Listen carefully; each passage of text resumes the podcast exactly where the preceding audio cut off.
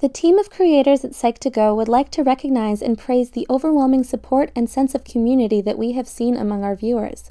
On previous videos, many brave viewers have shared their own experiences with mental illness or abusive relationships and have been met with kind words and advice from others.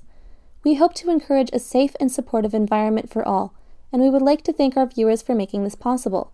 We hope to see a similar response to this video, 7 Ways to Deal with Abusive Parents. 1. Contact a resource.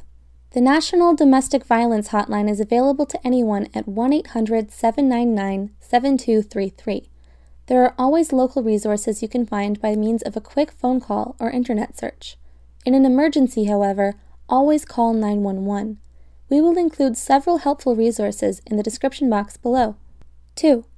Talk to someone. Whether you're wanting an intervention or simply someone to lend an ear, talking to a counselor, therapist, or even a friend can help.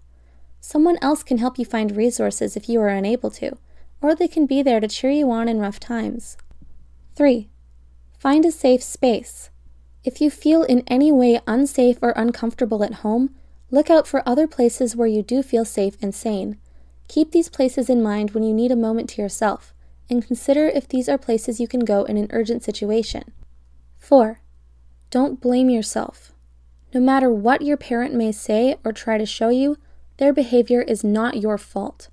Abusing a child is never okay under any circumstances, no matter how much the child may misbehave or provoke their parent. You deserve every bit of help you can get, so please don't be afraid to ask for it. 5. Keep a journal. It's not uncommon to unconsciously block out or forget traumatic moments in the past, so it may be helpful to make a journal of all incidents, thoughts, and feelings you have. Journaling may also be a helpful emotional release for you, and it's up to you whether you share your writing or not. 6. Don't provoke your parent. When possible, it is in everyone's best interest to avoid abusive and violent situations. If certain behaviors tend to provoke an abusive parent, try to avoid these triggers if you can. 7. Trust yourself. If you don't feel safe, it is okay to leave the situation. Go to your safe space or contact one of your friends in your circle of support. Trust your gut instincts when it comes to reading possibly abusive situations. Remember that your safety comes first. We would like to thank our sponsor BetterHelp for making online counseling affordable and available.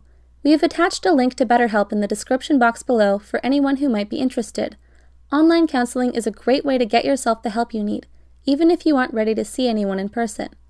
This comment section is a safe space to share questions, reactions, stories, or advice.